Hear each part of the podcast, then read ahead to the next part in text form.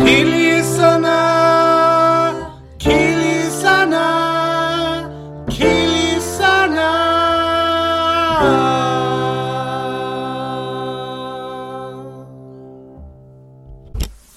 Killgissarna. eh, eh, ja.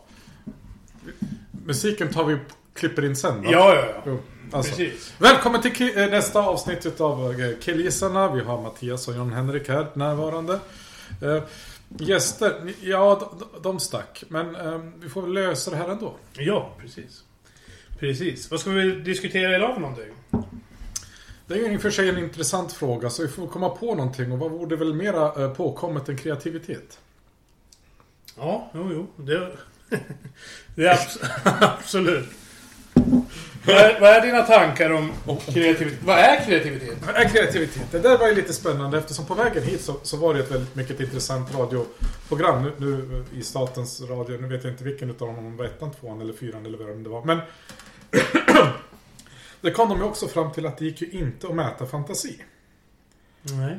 Däremot kreativitet fanns det då, då lite olika definitioner som de mätte på. Och då var det till exempel en av de här eh, vanligaste experimenten, det var liksom att ge någon en tegelsten. Mm.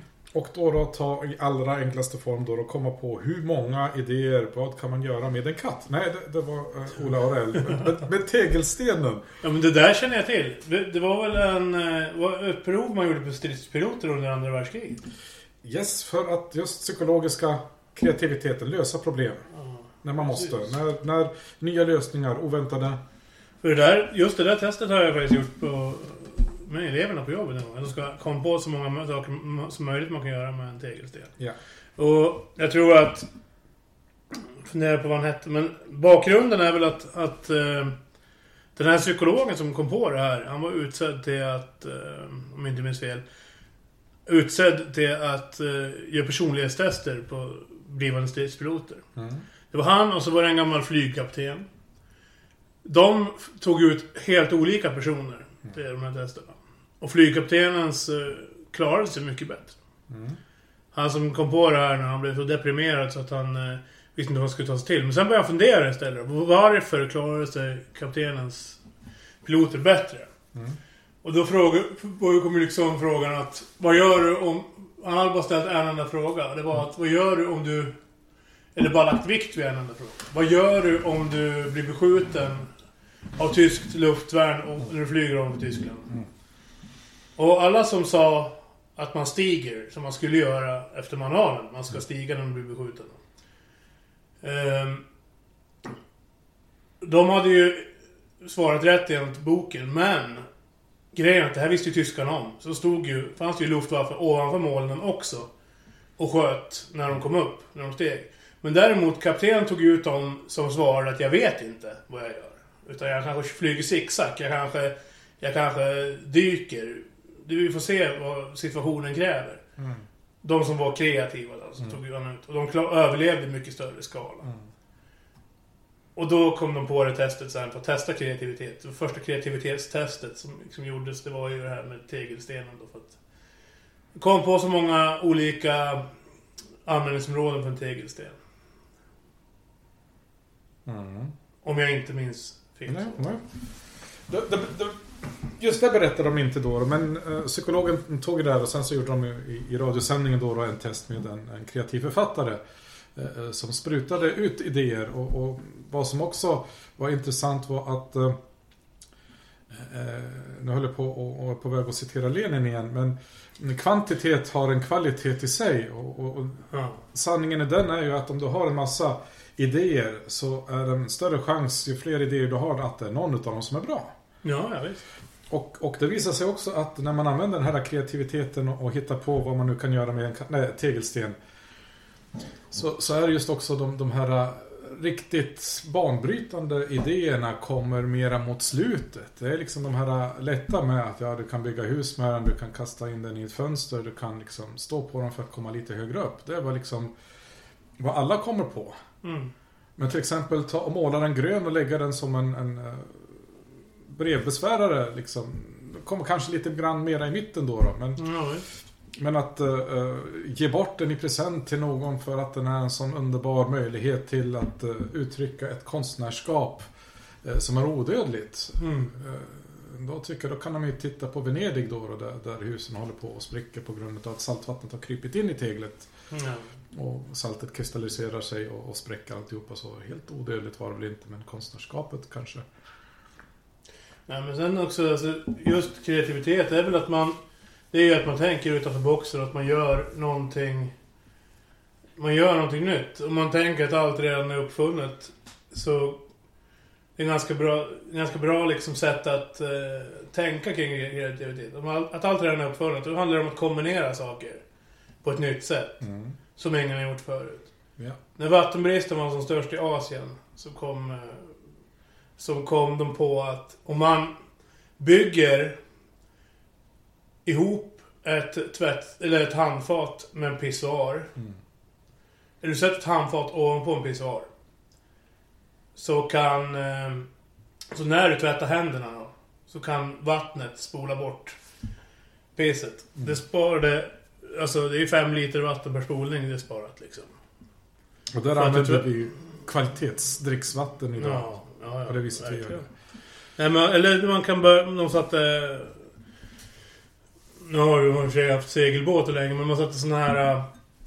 jättestora segel som är uppe i luften. På, olje, på liksom stora jäkla fartyg. Så kunde man använda de gamla segelfarlederna över Atlanten igen. Mm. Superbra för miljön. Eh, så att det handlar liksom... Jag tycker också att... För att en riktigt bra idé har oftast en liten... Att man tar två saker, slår ihop dem och får en... En utveckling, en förbättring. Sen kan man ju kombinera liksom... Man kan kombinera en... Ett eh, dragspel Mm. med ett piano så får du ett eh, tangentdragspel. Det är ju en typisk Mm. också sån grej va.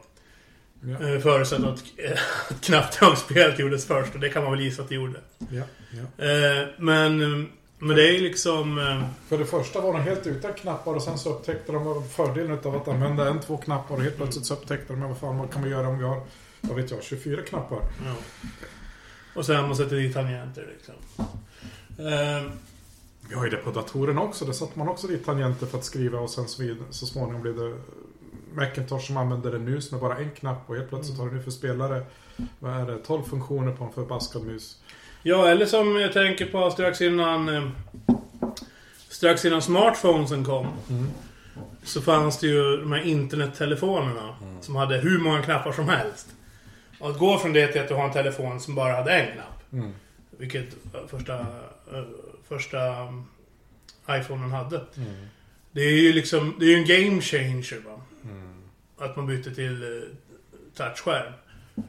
Och det är ju liksom, det är ju utveckling liksom. Mm. Och sen är det ju så här, det finns en stor, stor liksom... eh, Det finns ju många som missuppfattar det där och tror att kreativitet är att man kan spela ett instrument och sådär. Men det betyder inte... Du kan vara hur bra som helst på att spela ett instrument så länge du inte kan tänka själv så är det ju inte... Alltså bara om du bara liksom följer... Om du bara liksom lär dig saker. Jag tror att alla människor bara kan, eller kan lära sig saker. Om man lägger till, till många timmar. Men just det här med att tänka själv och sådär. Det, det, det är en annan grej det liksom. Att lära sig ett hantverk, det tror jag att de flesta kan göra om man lägger timmarna på året. Jo, Det kanske drar olika många timmar för någon. Men just att... Men just att... som alla kan lära sig spela Stairway to Heaven, men alla kan inte skriva Stairway to Heaven. sant. Där- Däremot så tror jag nog att det är eh, de som känner behovet utav att lära sig ett musikinstrument. Alltså de som inte har blivit eh, påtvingade för att de är i den kulturen, den familjen, Mm. den värderingen så, så tror jag att i många fall så finns det ett eh, uppdämt behovet av ett utlopp för kreativitet. Mm, ja, så kan det absolut vara. För att det är liksom... det finns de som är intresserade av att lösa sina problem med lego. Det finns de som är intresserade av att få uttrycket med eh, målarfärg på en duk. Mm. Och sen så finns det några som tar och eh, använder sin kreativitet till att eh, manipulera människor. Eh, på grund av att det är deras redskap. Ja. Och, och Nej men eh, precis, alltså, jag tror att det är viktigt att skilja ändå på att... På just eh, tekniskt kunnande. Det är som, precis som vi pratar om, om måleri och sådär. Jag tror, och jag vet, att man kan lära sig saker bara, alltså just att till exempel att måla Ska du bli skitbra på att teckna ögon så kan... Gör det till dig ofta. Titta, lär dig av de som kan det ordentligt. Så, så kommer det sätta sig förr eller senare. Vad som bekräftar det där, det är egentligen kulturen kring ikoner. Ja, ja precis. För där är ju verkligen frågan om hantverket att kunna upprepa eh, de stora mästarnas, deras eh, touch, deras handlag, deras inte nödvändigtvis kreativitet utan det är de här olika temana som är tillåtna att göra ikoner utav. Mm. Det är inte liksom när, när, när Jesus tar och åker vattenskidor över Genesarets sjö. Nej, men precis. Vilket Ja. han antagligen aldrig har gjort, men, men det var väl någon sjö som han gick över. Men, ja. Vattenskidor var väl kanske lite för hädisk då. då. Apropå- Apropå hädisk så var det en ganska skön kommentar hörde jag om eh, en, en kille som kommenterade en som hade väldigt intressant frisyr. Att han visste inte att de gjorde vikingar som var veganer. Och hur ser en vegan-viking ut? Jag menar antingen är man vikingastil på men han var väl mest rolig och elak då, eller elak och rolig då. Men viss kreativitet i det också då. Ja, men, ja visst. Men, eh, men sen jag lyssnade på en eh, på en gubbe som pratade om kreativitet. Som heter eh, Marcus Herén. Mm. Nej, Fredrik Herén heter han. Okej. Han sa att när han, han, han, han jobbar ju mycket med, med kreativitet och sådär. Så frågade han om man tänker liksom... Eh, han berättade om kreativt självförtroende. Okej. Han, han åkte runt hela världen och så frågade han så här på, en, på arbetsplatser han besökte. att, Är kreativitet viktigt i ditt jobb? Då svarar ju alla ja. Sen följdfrågan är, är du kreativ? Vart tror du att man svarade mest att man var kreativ?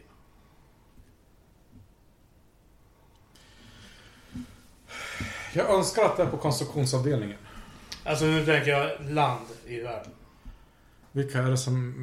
Vilken nationalitet är mest kreativ? Ja, det måste vara italienarna. Ja, men vilka tycker själva att de är mest kreativa? Vilka har mest... Självförtroende. Vilka har mest kreativt. självförtroende? Amerikanerna. Korrekt. Vilka har minst kreativt självförtroende då? Japanerna. Nej. Men du är där i, i samma farvatten och... Okej. Typ Korea då, eller Ja, Kina? Sydkorea. Sydkorea, okej. Ja. För att i Sydkorea får han möta attityden att... Nej, jag är inte kreativ. Om man jämför med Leonardo da Vinci. Ja, just det. Den kanske mest kreativa människan som någonsin har Ja. fötts. Medan i USA är man Hell yeah! Compared to my brother. nej, nej, nej, nej. Där är det också Leonardo da Vinci va? Eftersom det är bara liksom en, en turtle som äter pizza och jag menar, det fixar jag varje dag. Ja, men, att, men just, att, just att man i Sydkorea har ambitionsnivån Ja. som är att den är lite högre. Men jämför sig kanske med den mest kreativa människan som någonsin har funnits. Som målade, uppfann saker, gjorde allt möjligt. Medan man i USA kanske jämför sig med sin brorsa eller någon granne eller sådär. Liksom. Att man är mest kreativ på jobbet i alla fall. Sådär, va? Ja, det är också lite, lite spännande eftersom eh, där har vi också den här kulturen utav att eh, om du vill ha jobbet så måste du liksom framhäva att du är världsbäst oavsett om du kan det eller inte. Mm. Medan eh, andra då så är det att om, om jag lovar någonting så, så har jag liksom kravet på mig att jag måste kunna uppfylla mina löften. Så jag kan inte snacka skit om vad jag kan eller inte kan. För det kommer liksom prövas ganska snart i alla fall. Mm. Och där är det också eh, lite spännande för, för sen finns det ju den här eh,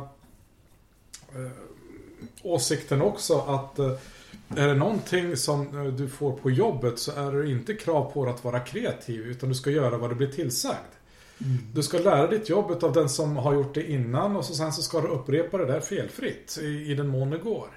Jo, men var, nästan varenda platsannons på Arbetsförmedlingen man ser. Så står det ju att de letar efter en medarbetare som är kreativ på ett eller annat sätt. Ja. Det står ju inte så ofta att Kom hit och lyd. Nej, fast, fast, fast sen kanske man inte får vara kreativ allihop. Men det står att de söker sådana personer.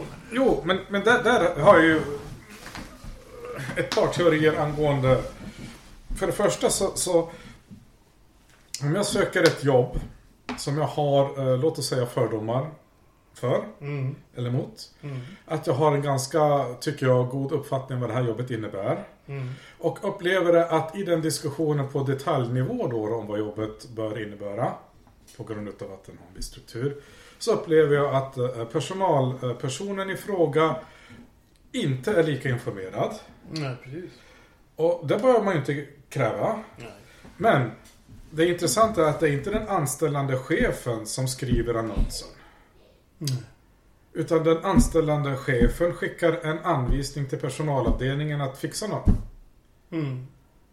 Så då letar de någon och vet inte ens om vad de vill ha. Mm. Förutom då om det är i de många fall då att de vet redan vem de vill ha. Ja, men precis. Att man, att man vet. Man har en person man har tänkt som man uppmanar att söka. För, för, för Nisse här då på, på där borta då, han behöver ha någonting nytt att göra. Han har blivit farsa och så han behöver ha liksom löneökningen och Ja. familjen har ju jobbat i företaget sedan jag vet inte hur länge. Och jag menar, det är klart att är det någon annan som, som kvalificerar sig bättre då, då så är vi egentligen tvingade att ta den personen. Men hur gör vi då, då så att inte den personen hittar dit? Mm. Ja, så gör man säkert på många sätt. Men du. På tal om... Jag kom på det nu. Att I och med att vi har släppt ett avsnitt nu. Mm. Så har vi också fått vår första feedback. Wow! Vet du vad feedbacken består av? Nej, berätta. Feedbacken består av att min bror skrev till mig att man får inte döda ba- basker på Island längre. Och skickade en länk från 2015 när man faktiskt tog bort lagen om att man fick och uppmuntrades att mörda basker när de kom. Jag ska leta rätt på artikeln ska jag läsa den för. Det är fantastisk läsning. Ehm, Men vad underbart. Det, det, det är den feedbacken som jag vill ha. ju. Nu betackar ju vi oss för, för fakta ofta. Men jag tänker att det är ändå... Det, det är ändå liksom intressant att den enda kommentaren jag fick av min bror var Sedan 2015 är det mord, eller olagligt att mörda basker på Island. Inte en punkt, inte en smile, ingenting. Men en länk. Fantastiskt. Ehm, Jag gillar honom. ja, han, han, han är ju... Han är ju en trevlig prick. Han, han kommer att vara inbjuden så småningom. Ja, gud. Nu läser vi. Ja. Basker slipper dödshot på Island. Den här artikeln är från Göteborgs-Posten. Skriven av Jan Arell. Okej. 2015. 28 maj. 12.30. Den 400 år gamla lagen ger inte bara invånare i regionen Västfjordarna rätt att mörda basker. Den till och med beordrar dem att döda basker på fläcken. Så då kan det inte räknas som mord. Eh, bakgrunden är ett bråk som uppstod i oktober 1615 mellan isländska och baskiska valfångare. Basker hade i början av 1600-talet etablerat en valfångststation på Island och seglade sommaren 1615 in i Reykjarfjörður, en fjord vid Islands nordvästligaste udde. Till en början löpte allt väl. Islänningarna och baskerna hade nytta av varandra. Men när de baskiska fartygen seglade iväg i september drevs de i land och krossades under en storm, berättar webbtidskriften Icelandic Review. Det var sedan som det blev bråk. Bland annat på grund av språkförbistring. Islänningarna blev så arga på de basker som överlevt skeppsbrottet att den lokala styresmannen Ari Magnusson stiftade en lag som tvingade lokalbefolkningen att döda alla basker de såg. 38, 32 basker dödades, bara en överlevde. Sedan dess har det naturligtvis andra lagar tillkommit som förbjuder alla mord. Den gamla basklagen har, i den mån den varit känd, betraktats som en kuriositet. Men den 22 april i år, 2015 alltså, avskaffades lagen av regionrådet eh, Jon- Jonas Gudmundsson. Samma dag avtäcktes också en minnessten. En symbolisk försoningsceremoni deltog... Eh, vid en förs- symbolisk försoningsceremoni deltog en ättling till en av de dödade baskerna. Och en ättling till en av de isländska mördarna. Så att... Spännande, spännande. Men, men eh, lagen, eller vad säger jag? Eh, instruktionerna eh, framgår ju att eh, fortfarande att eh, till exempel danskarna får ju eh, klå upp svenskar som kommer över bält. Över sundet va? Ja. Ja. Så, så svenskar som springer över isen till Danmark, de får liksom räkna med stryk oavsett om de är huliganer eller inte. Ja. men, men just den här Islandslagen vi, vi, Ja. vi refererade till har alltså upphävts. Se där. Se där. Eh, Den fanns ju ganska länge däremot. Ja, jag, jag är lite förvånad över att man år. brydde sig om det där. För jag vet inte. Jag tror inte att det är särskilt många som skulle ha liksom utnyttjat situationen och frågat om den är en basker eller bara för att den bär en basker och så sen så tar man och, och hade slagit igenom för att man kunde få göra det. Jag menar det är ju ändå lite, lite humant motstånd till att slå ihjäl folk om det inte är i, i eh, otrogenhetsaffärer eller andra kriminella. Ja, Okej, det låter lite konstigt med tanke på vad som har hänt i Stockholm då, i helgen. Var han till Stockholm i helgen? Ja, Ja, så, du- skjutningar och bomber och Jaha, grejer. lite, ja, ja, det hörde. Så, så naturligtvis verkar det finnas människor som, som har stort behov av att försöka minska antalet människor på denna planet. Ja, ja, visst. Men oftast har de ju en relation till dem. Det brukar ju inte räcka med att de är basker. Nej, och... jag, men jag tänker också så här. De här lagarna. Det finns ju massa såna här konstiga, kuriösa eh, lagar. Till exempel den här älglagen i mm, Alaska. Ja. Att ser du en älg från en helikopter så måste du skjuta älgen. Okej. Det, det, jag tycker att det knyter an till kreativitet. Ja, det gör det. För att dels måste du... Du måste vara kreativ och komma på vissa av de här lagarna. Jaha. Till exempel att du får ju inte hantera en fisk på ett misstänkt sätt inom ett visst avstånd från drottningen. Ja. Ja, eller från eh, kungahuset. Eh, eller från, nej, det är från regenten, så nu är det väl eller kung Charles då. Men Mm. förr var det ju drottningen. Eh, och massa sådana här liksom gamla, gamla lagar som fortfarande står med på ställen. Mm. Men just att jag tänker att komma på dem det krävs en viss kreativ förmåga. Och förmodligen så måste det finnas en anledning. Ja. Någon måste ju ha hanterat en fisk på ett väldigt märkligt sätt. Alldeles för nära drottningen. Ja, eh, det är ju också visst inslag av kreativitet att vara så pass eh, rädd för sin omgivning att man eh, överdriver den här eh, eh, tanken att eh, folk har massa hyss för sig. Jag menar det är alldeles uppenbart att folk har hyss för sig. Sen i vilken grad man påverkas av det bara för att man är känd eller viktig eller har makt. Det, Mm. det är också eh, lite sådär spännande men jag tror till och med att, att ordet där som används är suspekt. Suspekt hantering utav fisk eller Mm. suspekta affärer. Och redan den eh, kvalificeringen att, att eh, vad tycker du är suspekt och vad tycker jag är suspekt. Jag menar eh, Riktigt roligt var de ju på Mupparna när den här eh, dockan kom. Vad är det du ska köpa en flaska med luft? Men det där tycker jag är ganska suspekt. Även om det är en dykarbutik. Va? Jag menar, Men som här har sidan Kilroy lagt upp eh, i sin reseblogg över konstiga lagar i USA. Mm. Jag säger vad de här väcker för tankar hos dig. Mm. Det är olagligt att importera Kinderägg till USA. Jo men det är för att de är livsfarliga. Mm. Alltså leksakerna där kan man sätta i halsen eller i näsan eller peta i naveln eller liksom Man kan utsätta små barn för stora risker som leker. Men sen, Ja. Lite lite- grann som man kan utsätta folk för stora risker när man får en pistol när man öppnar ett eh, bankfack. Men det är... en- Det är, en- det är ja, al- alltså, ju- just det fallet är ju lite spännande för det var jaktgevär som man fick då på köpet om man omsatte in 50 dollar då på ett bankkonto i den ena banken. Och, och eh, viktigt att komma ihåg det var att de fick ju inte med ammunitionen in i banken. Jag Nej. menar, och där är det också lite spännande va, att, att vapnet å ena sidan men, men ammunitionen räknas som sprängmedel. Va? Det skulle liksom ha kunnat... eh, Så... Överhuvud, överhuvudtaget. Det, där, det är väl alltså just att de är så rädda om sina vapen för att när de väl slog, när de slog sig fria från britterna så gjorde de det tack vare att folk hade vapen. Men men den diskussionen kan vi ta, ta i något annat avsnitt. Hela, hela varför du, man, alltså för och emot och sådär. Men i delstaten Nevada får du inte rida på en kamel på motorvägen. Får en kamel ens vara på motorvägen kan man ju undra. Ja. Får du rida på en häst längs motorvägen? Ja.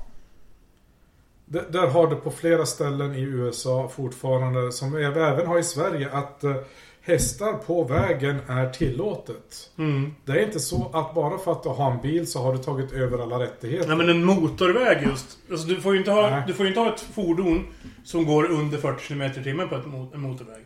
En häst känns som en sak att gå under 40 km i timmen i snitt. Just det. det, det gör det. Mm. Så, så där skulle man liksom ha, ha tyckt att det är frågan, men just på grund av att det mellan vissa områden är bara möjligheten motorvägen att ta sig. Mm. Och du får inte heller riktigt som, som cowboyvis bara ta liksom och rida över grannens trädgård bara för att eh, du kan hoppa över staketen med hästen. Va? Ja, precis. Så där är det ju... Och där har vi också en brist på, alltså något som vi i Sverige har, som allemansrätt finns ju inte i USA. Nej. Du får inte vara, du får inte vara på alla ställen. Där har de jämt rätt att skjuta dig för att du har inte bett om tillstånd att få komma dit. Mm. Och det är till och med så att det finns de som ger sig på och skjuter på polisen som kommer och, och ska kolla vad det är för problem för att de inte har bett om... Den mest fantastiska historien är väl ändå han... eh, Det finns ju många fantastiska historier. Men en rånare som ramlade igenom ett takfönster. Sen stämde den person som hade installerat. Ja men alltså...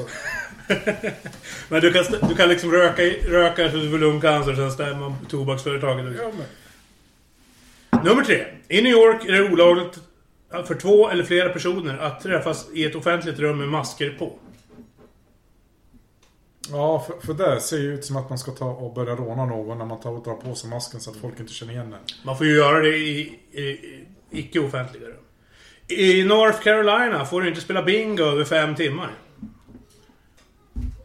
Vem...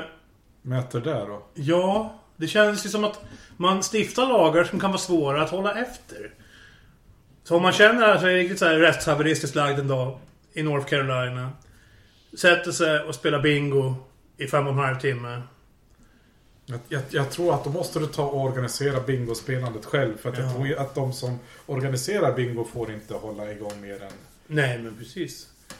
Fyra timmar och 50 minuter. Och gills det när man sitter i bilen och ska se en ko, en 50-skylt och du vet så här bingo man hade innan man... Typ för man åkte på bilsemester förr i Mm. världen. Och så skulle man sitta och titta ut efter olika saker. Säg att man åker från eh, Nordanstig till... Till Bremen. Mm. Du och din bror. Mm. Skulle... Och ni sitter och kör sådär. Det tar ju liksom mer än fem timmar. Mm. Skulle... Det var ju tur då att ni inte... Att ni inte befinner er i North Carolina. Alltså. Nej. Det är ju för sig. I Michigan får du inte åka, åka tåg om du är full. Ja, det är mycket du inte får göra som en är för. Ja, så är det ju faktiskt. Det känns inte som att den här är riktigt plastsadd på listan. Nej. I Georgia får du inte ha glass i bakfickan på söndagar. Den är ju härlig. Ja, men den, den kan jag faktiskt förklara. Ja. Det har egentligen att göra med glasskonen. Och den, när man tar i ett land där man inte får stjäla hästar, det får vi inte här heller. Men i USA så har de haft större problem med att stjäla hästar utav varandra.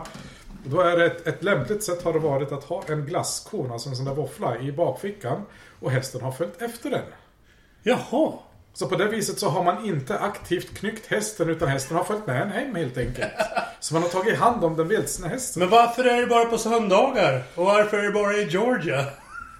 Därför att de andra har förstått att just den här problematiken inte riktigt kvarstår idag. Eftersom om du vill stjäla en häst idag så måste du nästan ha en sån här lastbil med eh, släp för hästtransporter. Och kanske att fler hästar är obevakade på söndagar. Ja. Alltså just att om du jobbar med din häst så är det men USA är ett religiöst land. Många, må, väldigt många fler går i kyrkan på söndagar. Speciellt i, i södern. ja. Georgia ligger ju i södern. Ehm, så det kanske är det, helt enkelt. Ja. Att du, då kan du lämna hästarna obevakade. Och kommer då någon har glass i bakfickan. Då börjar man ana oråd. Va? Så den var ju ganska logisk när man tänker efter. Mm. I Rocky Hill, Connecticut... Co- Fan, svårt att säga Mm. Connecticut. Säg Massachusetts, det går inte heller. Massachusetts heter det. Det kan jag säga, men inte Connecticut. Connecticut. Ja, får spelhallar inte ha mer än fyra spelautomater. Ja, just det. Det är ju svårt att ha en spelhall en sån gång, alltså rent ekonomiskt tänker jag. Ja. Men du har ju så många undantag om du har ett indianreservat. Ja, precis. Ja, så är det ju. Och... ehm, och just Connecticut är väl... eh, Conne- Connecticut, Connecticut, Ja. Connecticut. Är ju är väl gamla... Alltså det, där fanns det ju, bodde ju indianer för. Alltså just, eh, det är ju en av de här eh, 13 gamla kolonierna.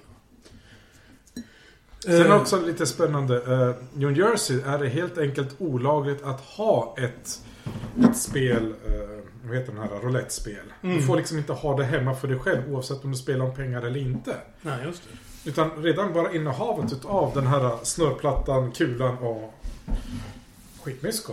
Ja, just det. Återigen, i ett land där man... eh, Men de har Där man har, har väldigt liberala vapenlagar. Är det sånt här som är farligt? Eller Kinderägg, eller ja. Ja. Eh, I Maine är det olagligt att ha juldekorationer uppe efter 14 januari. Den, kan jag, den, den håller jag med om. Det borde vara olagligt överallt. Det borde vara olagligt. Ja, men som, jag tror Fredrik Lindström som sa det att om man, om man har liksom adventsljusstakar in i februari. Då behöver vi inte ha någon hyreslagstiftning överhuvudtaget liksom. Att, om man inte blir vräkt för en sån sak. alltså, Då, då är det så att vi brukar faktiskt behålla julgranen till min födelsedag och den är ju lite senare. ja. Inte väldigt mycket men ändå lite ja två, senare. dagar, två dagar senare. Ja. Ja, jag, jag, jag, jag håller med om den här. Alltså jag tycker ju så här uh, juldagen på sin höjd. Fast Elina håller ju inte med mig om det. Utan vi, vi har ju kvar de här grejerna fram till strax efter nyår vi också. Jo men alltså. Det, det är väl lite grann skillnad om, om man tittar på de här uh, juldekorationerna med tomteslädar och eh, hus som blir så upplysta så att uh, årsförbrukningen utav el går åt i de här uh, december, januari månaderna. Va? Då, då tycker jag också att det är lite, lite väl jobbigt liksom att, att ska ha kvar det inne i, långt inne på januari. Men samtidigt så om, om vi tar de här uh, viss belysning som är eh, lyktor, girlanger som kan vara både sommardekoration som vinterdekoration. Va? Det är ju också... eh, Där är det den här kulturskillnaden eh, eh, kristen eller inte, men juldekoration eller om du har, har eh, påskdekoration. Mm. Okej, det är lite fånigt med tomten till påsken va, men jag är redan lite skum. Jag har ju några änglar hängandes i, i påskriset som jag bara har plockat från julgranen. Ja. Nej men sen, alltså, sen kan jag ju tycka så här också att... Att alla människor... Alla människor får väl eh, ha det som de vill inom sina fyra väggar liksom. Men, men just, just det här med juldekoration, speciellt när de är på allmänna platser och så. Ta bort det när det inte är jul. Nu Ja. ska jag väl säga det här svåra ordet igen. I, Connecticut. I Connecticut. kan inlagd mat bara kallas inlagd om den kan studsa. Nice. Eh, hur fungerar det där? Vilka, vilka, vilken inlagd mat kan studsa? Ägg. Det är kokta ägg som är inlagda. De kan du nog få studsa. Men gurkorna tror jag inte att du får riktigt att studsa. Jo men om du sular en, gu- en gurka, inte själva gurkburken utan bara gurkan. I ett bord, nog fan studsar gurkan då. Ja, där är det ju, eftersom du frågar någon som är intresserad av fysiken i det hela då, så har du liksom möjligheten att så fort den här energin som du har lagat in i gurkan, inte med saltvatten utan att du dunkar den, Ja. så blir ju den här impulsen att den smashas. smashas. Ska vi ha ett, ett vetenskapligt experiment? Ett vetenskapligt experiment. Här har vi oliver. Och drottningsylt. Jaha. Den Jag, tar tror, jag tror att det var en gurkburk. Ja. Jag tycker inte att vi ska studsa drottningen. Nej, det känns ju... Känns dumt. Ja. Man har ju ingen gurkburk någonstans här. Gurkburk? Det- är lite tragiskt. Jag skulle ha tagit med mig min egen eh, eftersom jag inte ens får upp locket på den. Så hade den varit väldigt lämplig till det här vetenskapliga experimentet. Men om vi då bara ska ta och eh, tappa den. Tappa den som att få ut allt vatten eller tappa den som att slänga den? Eh, eh, eh, eh, som att hålla i den och så släppa taget och se om den studsar upp igen. Jag menar, den måste ju inte komma tillbaka som en studsboll. Nej, nu ska vi se. Nu sular jag en oliv i bordet där. Studsar. Ja, den, Absolut. den blev inte mos. Nej. Så, Så den hade ju varit okej. den är inlagd. Ja. Men sen så är det väl frågan inlagd och inlagd. Måste den vara ungefär som eh, vi tar uh, laxen och gravar den? Räcker det med att vi använder, eller amerikanerna använder brine som är saltvatten för att kalla det inlagd? Ja, det är en bra fråga. Eftersom vi har ju liksom lite, vi har ju gurkor i saltvatten men vi har även dem i ättika och sen så har vi gurkor i, i sockerlag och så har vi den här eh, Bostongurkan som inte alls har med Boston att göra. Ja, just det. Bostongurka känns ju inte så jävla studsigt. Överlag. Nej, däremot så kan jag tänka mig att de är tillräckligt små för att hålla spänsten. Ja. Vi går vidare. I North Carolina får öl och bakverk inte serveras samtidigt på barer och restauranger. Just det, så att det inte blir ett ölcafé. Ja. Ha. Haha! Ett ölkonditori. Just det. Men eh, jag vet ju, konditoriet här i bygden har ju, har ju fullständiga rättigheter. Så där kan det ju gå att göra. Men, men alltså så här. Nej, nu kom- kommer jag tänka på danskarna, undantaget. Men mm. det här är så här, vilka dricker öl och äter wienerbröd samtidigt? Jo, hel, en hel nation. har ju byggt liksom helt sitt land på den, de två sakerna. Ja. Och smörrebröd. Och smörrebröd. Men, men, eh, men... eh, Och, och det är ju en hel del danskar som också har flyttat till USA. Så det här problematiken kanske har varit lite mera i, låt oss säga, Montana, Ja. Milwaukee. Ja, North Dakota ligger ju rätt nära Montana liksom. Eh, Men vad tänkte jag säga? Det blir ju um, en krögare jag känner i Hudiksvall. Va? Mm. Han hade ju, vill ju inte att vederbörandes restaurang ska bli tillhåll där folk bara super. Så Nej. där får du inte köpa alkohol för att du inte köper mat till exempel. Nej. Eh, Det där är lite stökigt för där finns det åtminstone i Tyskland lagar på att du får faktiskt gå till en restaurang. Om du köper en dricka får du ta med dig din egen mat. mhm. Och det där är lite speciellt eftersom så där gör man inte. Nej. Du går inte på en restaurang och tar med dig den egna maten. Det känns liksom eh, gå till över bron över vatten för vatten. Ja, ja, visst. Men, men det är liksom just den här att eh, det är inte nödvändigtvis så att bara att eh, för att de serverar mat på en restaurang så har de även det som du behöver just då för att liksom har du vissa sjukdomar så, jag menar, När man ändå pratar om USA och restauranger och sådär, kommer man osökt tänka på... Ibland så är det någon som skriver saker på nätet om att i Sverige är vi så dåliga på att betala dricks liksom. mm, Det de uppenbarligen inte fattar är att servitörerna och servitriserna i USA fortfarande tjänar sina pengar på dricks. bara dricks. Bara dricks. De är inte anställda. Nej. Medan i Sverige har, har vi serveringsavgift som ingår i när du köper saker. De får För- faktiskt en månadslön Ja. oavsett om du betalar dricks eller inte. Ja. Men hur kan folk som jobbar med det inte inse att det är det som är det beror på? Nej men alltså, så är det ju inte. Utan Sen var det ju, sen var det ju en tjej som fick en Porsche i dricks en gång i sig. Det är sånt är kul. Och någon som hade gått i pension. Det, det är kul va? Men där är det liksom skillnaden på eh, eh, inse vad som är privilegier och vad som är rättigheter. Mm. Och där är det ju att, att eh, om man då tar och upptäcker att okej, men eh, om restaurangerna i Sverige, och där blir det väl också lite spännande, eh, om de har svartanställd personal. Mm. Att de inte håller sig till eh, lönerna, eh, avgifterna, eh, eh, fackliga eh, överenskommelser. Utan kör det här på sidan om. Va? Jag menar, då förstår jag väl eh, behovet av de som jobbar där. Men kruxet är ju idag Det att... är ju inte de som kanske skriver insändare i tidningar och sånt där. Att de, de som Nej. jobbar svart. Nej, Nej. det brukar ju vara tyvärr invandrare som blir utnyttjade på grund av att de vill komma in på arbetsmarknaden överhuvudtaget. För att få Ja, stanna. eller folk som eh, saknar erfarenhet eh, av eh, att jobba inom viss bransch och sådär. Men sen är det väl också många som... Sen är det väl, har det väl fiff, fifflas det väl i alla branscher på olika sätt. Men, men just att... Nej, det är precis som, precis som du säger. Men sen är det väl också det att just de här som... Jag tror också att jobbar du svart på en restaurang så skriver du inte en insändare om att svenskar är dåliga på att dricksa. Nej, utan där är snarare frågan om att det är ett, ett missnöje från någon som redan är bortskämd. Mm. Ja, det är det jag får rätt lite grann. I Alaska får du inte väcka en sovande björn för att ta en bild med den. Jag tänker så här, skyll sig själv kanske. Om man prompt måste väcka en Ja. björn som sover. Fast just i USA så finns det inte skyll dig själv. Utan det gäller ju bara om du råkar bli skjuten på någon annans mark. Va? Mm. Då är det skyll dig själv. Men i alla andra fall så är det inte det. Nej, precis. Nej, just det. Man, man kan ju faktiskt hitta någon som är ansvarig rent juridiskt för saker väldigt mycket ofta liksom. I det fallet kanske någon som på någon slags parks, parkförvaltning eller sådär liksom. För en sån grej. För, för där är ju frågan, där har de ju, om vi tar Yellowstone. Mm. Det är ju en, en naturskyddspark för att liksom få människorna att gå ut i naturen, ta det och lära sig och ta del utav det där. Men det är inget zoo. Nej.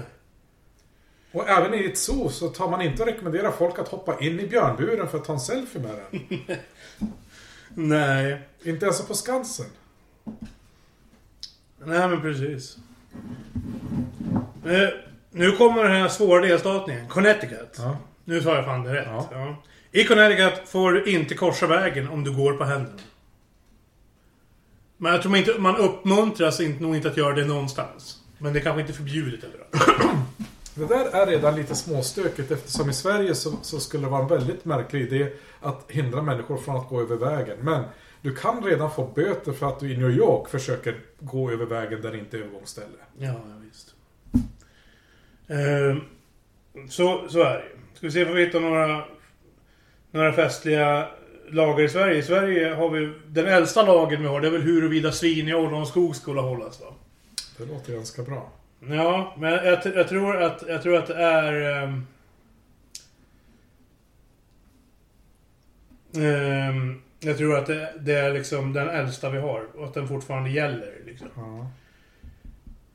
Ehm, Vi har fortfarande någonstans i Skåne den här eh, med att det finns mark Eh, som inte riktigt är utarrenderad utan man har sålt rättigheten att beskatta den till en eh, adelsfamilj. Som liksom betalar staten men själv plockar ut avgifterna från eh, de stackars bönderna som ställer upp och jobbar där. Och där har väl varit lite stökigt fram till år 2000. Mm.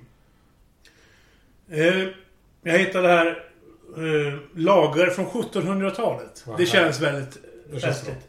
Förordning emot yppighet och överflöd. Vilket innebär att Bland annat gjorde dessa lagar så att män inte fick bära kläderna av siden och sammet. Eller sammet. Det ansågs vara för lyxigt. Man gjorde sig för mer än vad man var. Ja. Bara för att man hade råd med det så skulle man inte tro att man var någon. Där har du jantelagen då, då för eh, eh, lyxlirarna. Jag menar, eh, nu kan vi ju sitta här ute på, på, på Yrsen och kommentera hur de ser ut på eh, Stureplan. Men å andra sidan, det kan vi skita i, ja. ja. Är det, det... Här har vi en emot häftighet och överdådighet. Eh, förordning angående hämmande av förlöst folk och lättingars strykande omkring i landet. Alltså vi hade ju en lag, en lösdrivarlag. ja. Som gjorde att du inte bara fick, att du bara inte fick hålla på och vara lösdrivare hur som helst. Utan att du måste gå och skaffa ett arbete. ja. Det, det är lite spännande eftersom då är det, straffar man den som in, ja, har fått sparken. Ja. Istället för att se till att eh, den som hade ansvar fick ta och hålla folk i bröd och i arbete. Eh, stadens... Här. Kungörelse och förbud för stad, stadens invånare att låta kasta hundar i strömmarna och kanalerna. Ja, där är frågan om eh, hundvalpar och kattungar. Ja, alltså uppenbarligen hade myndigheterna problem med att stockholmare, som det var här gällde i Stockholm bara, eh, kastade hundar i stadens vatten. Ja. Så det var förbjudet helt enkelt att hiva hundar i, i kanalerna. Ja, men på, på den tiden så var, hade de inte liksom den förmågan att, att se till att kastrera djuren som vi gör idag då. Utan det var liksom deras hantering utav att inte få för mycket eh, lösdrivande eh, husdjur. Eller rättare sagt förvildade djur, före detta husdjur. Så på sätt och vis så var det väl frågan om en, en hygienisk vård utav eh, djurhantering. Inte särskilt human, men å andra sidan det var frågan om djur. Jag skulle väl inte rekommendera det idag. Och hundarna simmar ju, katterna däremot. Här har vi lite lagar från Europa överhuvudtaget. Det är förbjudet att bära simkläder, till exempel badbyxor och bikinis, på Barcelonas gator. Men är inte den typ den här uh, La Rambla eller den här gatan, slutar inte den på en sandstrand? Men oklart, jag har aldrig varit i Barcelona. Okej. I London är det olagligt att dö i The House of Parliament. Ja, det tycker jag. De ska straffas. Eftersom du då teoretiskt sett har rätt... Eftersom du då teoretiskt sett har rätt till en statsbegravning. Så att bara, alltså vanligt, vanligt folk får inte dö i parlamentsbyggnaden. Utan är bara de som, bara de som... eh, Benz är problemet, skulle jag vilja säga. Ja. Benz är problemet. Tänk så här, du, du, är på, du är och kollar på the number 10 Downing Street, eller i parlamentet. Du... du tvärdör. De, som turist. Och så måste de anordna en Stadsbegravning. stadsbegravning. Det är fantastiskt. Men de är engelsmän, varför inte? Eh, I Storbritannien är det lagligt för gravida kvinnor att kissa överallt. Till och med i en polishjälm. Ja, där är det faktiskt frågan om inte polishjälmen är bättre alternativet. Ja. I, fin- I vårt grannland Finland baseras trafikböter på din inkomst. Ja, det ledde ju till att det var Nokia-chef som tog och betalade Ja, fick betala hur mycket som helst. Ja. Ehm, befolkningen på Capri värdesätter lugn och tystnad. Här riskerar man att bli gripen av polis om, man bär skor som låter för mycket. Typ träskor. Men är inte Capri, det, det är ju så pass litet så att alla på hela bö, alltså ön hör ju Ja. om du klampar. ja. Det är inte någon som inte blir störd. Nej, nej, nej, precis. Ehm, kanske, undrar hur många trummisar till exempel det finns på. Nej, inte många. inte många.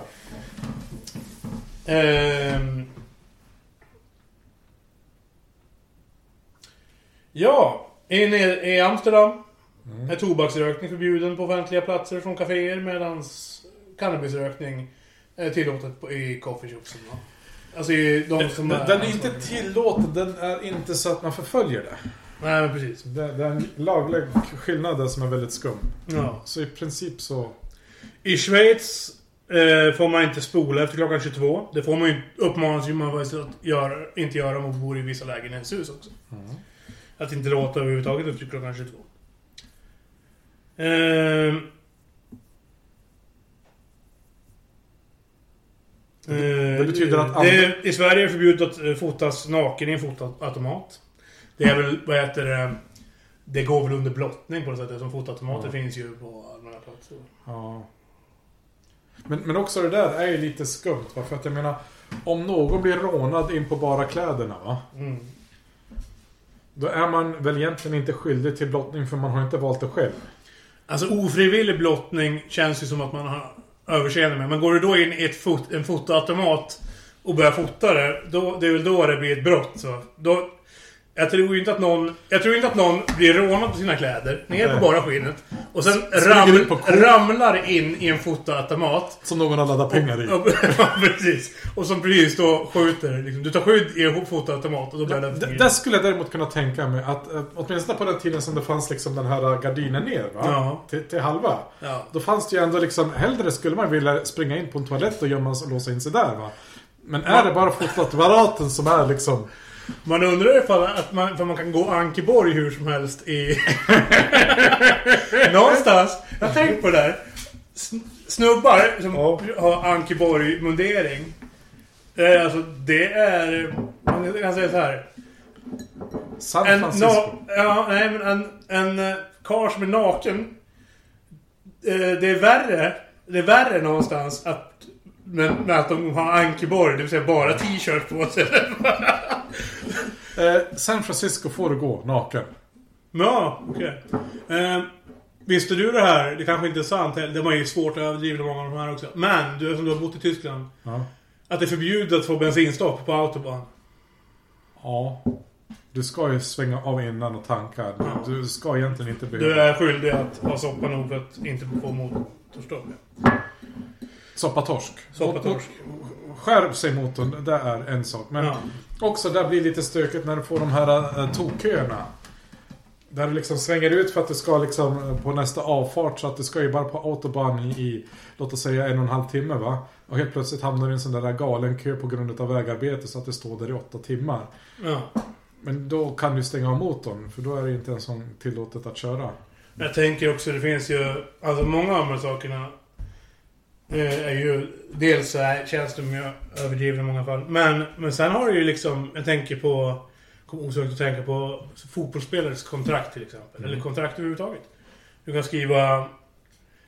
Eh, när en kompis till mig för- skulle hyra ut ett rum till en annan kompis till oss. Så, så la vi in i hans hyreskontrakt, lite på prank, att masturbation ej fick förekomma. Som en paragraf. Ja. Sådana grejer kan du väl lägga in. Men, men sen tänker jag på Stefan Schwarz. 94-hjälten. Han gick till Sunderland och förbjöds enligt sitt kontrakt att resa till rymden. Mm, Det är spännande. Men, Mm. men det hade väl antagligen med Var- försäkringar att göra. Ja, men varför just Stefan Schwarz? De har säkert gjort det med andra också. Va? Men, men också där tycker jag är spännande med de här rockstjärnorna som, som har haft det här med att eh, alla gröna M&M måste plockas ut. Va? Att man skriver riders. Ja. Vi hade, den kan jag ha någonstans fortfarande. Min gamla gymnasieskola hade ju en arrangörslinje också. Då hade de arrangerat en spelning med Backyard Babies. Ja. Så att jag har deras rider någonstans. Där står ju massa saker. De ska ha, till exempel ha en inramad bild på, på Guns N' Roses i logen. Man ska ha... Ja men det är liksom... Jag tror halva Systembolagets sortiment står med på den där ridern. Och Det är liksom... Det är, men sen också, där finns det ju också en slags kultur av att du ska ha en sån rider som är så extrem som möjligt liksom. Jo, men de- den, har, den kommer från någonstans. Och Mm. de, de första konserterna med de här äh, världsstjärnorna så har de liksom lovat att ja, men det var liksom Kalle Kulas elservice som egentligen var en svetsare va? Som gjorde elinstallationen och ljudinstallationen. Så när de stod där i regnet så höll de på att bli grillade. Ja, ja visst. Så att det var ju liksom för att säkerställa sin egen säkerhet som man tog plockade in de här för att kunna se på enkla saker. Har de överhuvudtaget läst kontraktet eller inte? För vi- vilken basist eller trummis eller sångare kan gå och kolla att ja, de här säkerhetsgrejerna. Men sen att ha en teknisk rider, det, det, det är ju liksom... Standard. Ja, men det, ja, det är standard. Där står det ju liksom mer hur du vill att det ska vara uppställt på scenen. Va? Till exempel vart du vill ha... Vart du vill ha högtalare och sådär. Och sen vill du ofta ha... Något som, som jag spelade med vänsterhänt trummis i många år. Så ofta så vill du ha basisten på samma... På hi-hat-sidan. va? Så problemet för oss var att basstärken stod alltid på fel sida. Nu hade vi ju vant oss vid det där. Men när vi till exempel repade och sådär så ställde vi, så hade vi ju basisten på, på hi-hat-sidan. Och vilket var alltså åt andra hållet. Sådana grejer är jättebra att ha med en teknisk rider till exempel. Att du vill att trumsetet ska vara vänsterställt. Och, och där är det kanske enklare om du har dina egna roddare. Ja, ja visst. Och din egen utrustning. Men vet du då? Det börjar bli dags att avrunda den här podcasten. Då tackar vi för den här eh, sändningen. Mycket bra. Och sen eh, så kan man ju hitta oss på, på, på nätet nu för tiden. På Spotify. Till exempel och på... eh, Ja men där poddar finns överhuvudtaget ska även den här finnas. Och det finns ju en podcast som heter Killgissa. Det finns en podcast som heter Killgissarpodden. Men vår heter ju alltså Killgissarna Podcast. Ja. Så Och är det är för att vi är killgissarna. Vi är killgissare som bara den. Ja. Och sen... Så... Vi blir ju inte ledsna när man skickar fakta till oss. Det är bara att vi inte riktigt bryr oss så mycket. Förutom jag då som bryr mig. Men, men jag lovar att jag kommer inte bli ledsen eller irriterad. Utan jag, jag tar med stor förtjusning emot även elaka kommentarer. Det är ju Ja. kul, kul att ni Nej har men det är, ju, det är just det att... Det ändrar ju inte vår inställning och vårt självförtroende att vi börjar bli överbevisade med fakta liksom. Utan vi kommer fortsätta killgissa i alla fall. Det här är ju underhållning. Ja, ja, gud ja. Ja. Eh, så det är liksom först och främst. Ja. Men vi säger tack för visat intresse och vi hörs igen. Hej. Hej.